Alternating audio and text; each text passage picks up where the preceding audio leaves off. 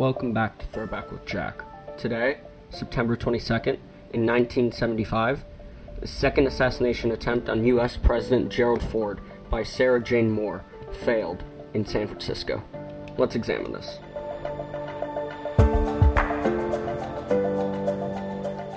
President Ford was walking toward his limousine after giving a speech to the World Affairs Council in San Francisco, California. He stopped for a second to wave to the crowd, and that's when two shots rang out. Sarah Jane Moore was 40 feet away and armed with her 38 special revolver. The first shot passed through the wall above the doorway Ford had just waded out of, missing the president's head by five inches.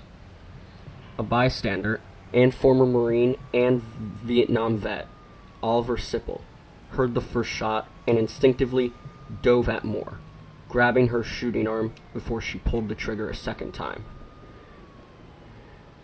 She did, however, pull the trigger, but the bullet did not hit the president. It went into the crowd, hitting the taxi driver John Ludwig in the groin. He survived. Uh, San Francisco Police Department Captain Timothy Hetrick wrestled the gun from her hand while other officers subdued her.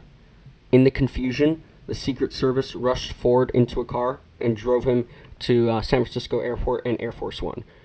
As is common Secret Service practice, one agent tackled the president into the car and dove on him.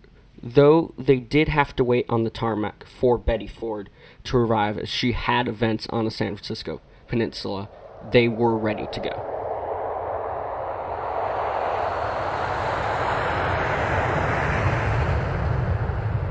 As for Oliver Sipple, he was commended for his actions at the uh, scene by the Secret Service and the San Francisco Police Department. Ford sent him a two sentence thank you letter three days later. Why do I emphasize the sentences and the days? Well, Sipple was gay.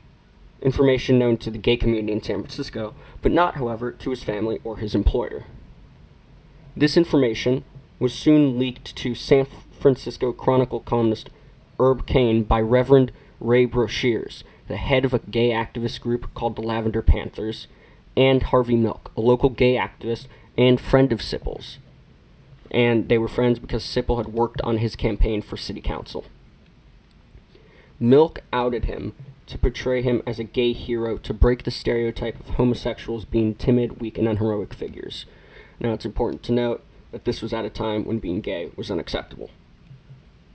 Herb Caen went on to speculate in his article that Ford thanked Sipple quietly because of Sipple's sexual orientation, which actually does hold water because Sipple was never given a medal, never recognized publicly, and he wasn't even invited to the White House. All he got was a two sentence letter from the president saying, Thank you for saving my life. You did some really great work. Like, I feel, me personally, someone saves my life and I'm the president, I'm inviting that person to the White House. We having dinners, we having stuff. There's going to be a whole scene. Like, I would be happy to be alive. Obviously, Ford was too, but the fact that Oliver Sipple's sexual orientation made Ford quietly thank him is, is does, doesn't sit well with me. Thank you.